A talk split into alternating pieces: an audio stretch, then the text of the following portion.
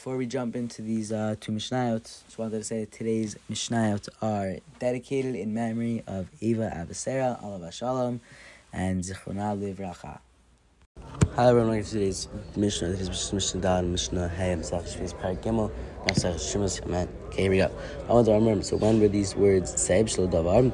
Diba, this word complies only with the first part, partner did not speak. Hirsha has been Beito, Oh, at Avdo Shivchatul Trom, but if you give permission to respond everyone to of his household, or his servant or his maid servant, whether they're Jewish or Knani, separate Shemah, Shemah, and Shemah his truma is valid. Truma bitel if you cancel the permission that he gave. The halach is as follows: Im ad shalo taram bitel if you cancel the permission before the other person separate the truma and trumata and truma. His truma is not valid. Mishitaram bitel, but if you cancel the permission after the other person has already separated truma, truma so truma his truma is kosher. Hapalam ilan rishut litram chutz min hadarocho shehem mitamin es hagat miyad. So workers do not have permission to separate truma for their employees' produce, except for workers who are chaverim, people careful to avoid becoming tumah, who were hired by an amaretz to tread on the grapes in his wine press because the owner will touch and transmit tumah to the wine press immediately afterwards, and then it'll be too late to separate truma that is tahor.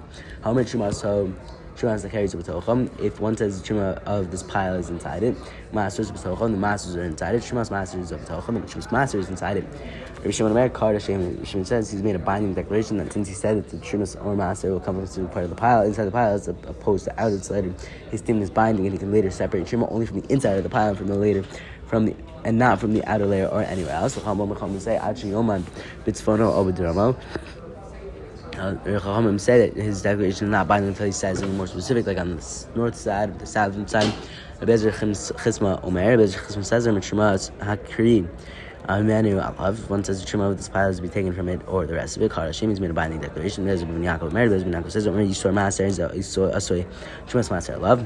If one says the tenth is maaser rishon is hereby made trumas maaser for it, Karashim has made a binding declaration. According to the Tana, trumas maaser can be designated only for maaser rishon, not from ordinary table. He also holds that there's no need specified part of the pile, rather simple reference to a tenth, which can be anywhere in the pile, is enough. Bashir Kayach, everyone. Shalom Chavirim. You just listened to an episode of the Mishnah with Charlie Breda. Any questions, comments, sponsors, please don't hesitate to send me an email at charlielbreda at gmail.com. Also, don't forget to follow me on Instagram at charlie.breda. Make sure to share with friends and family, and don't forget to subscribe to this podcast so you never, ever, ever in a million years miss a Mishnah. Have a wonderful and gishmak rest of your day. Oh, and also, you're incredible.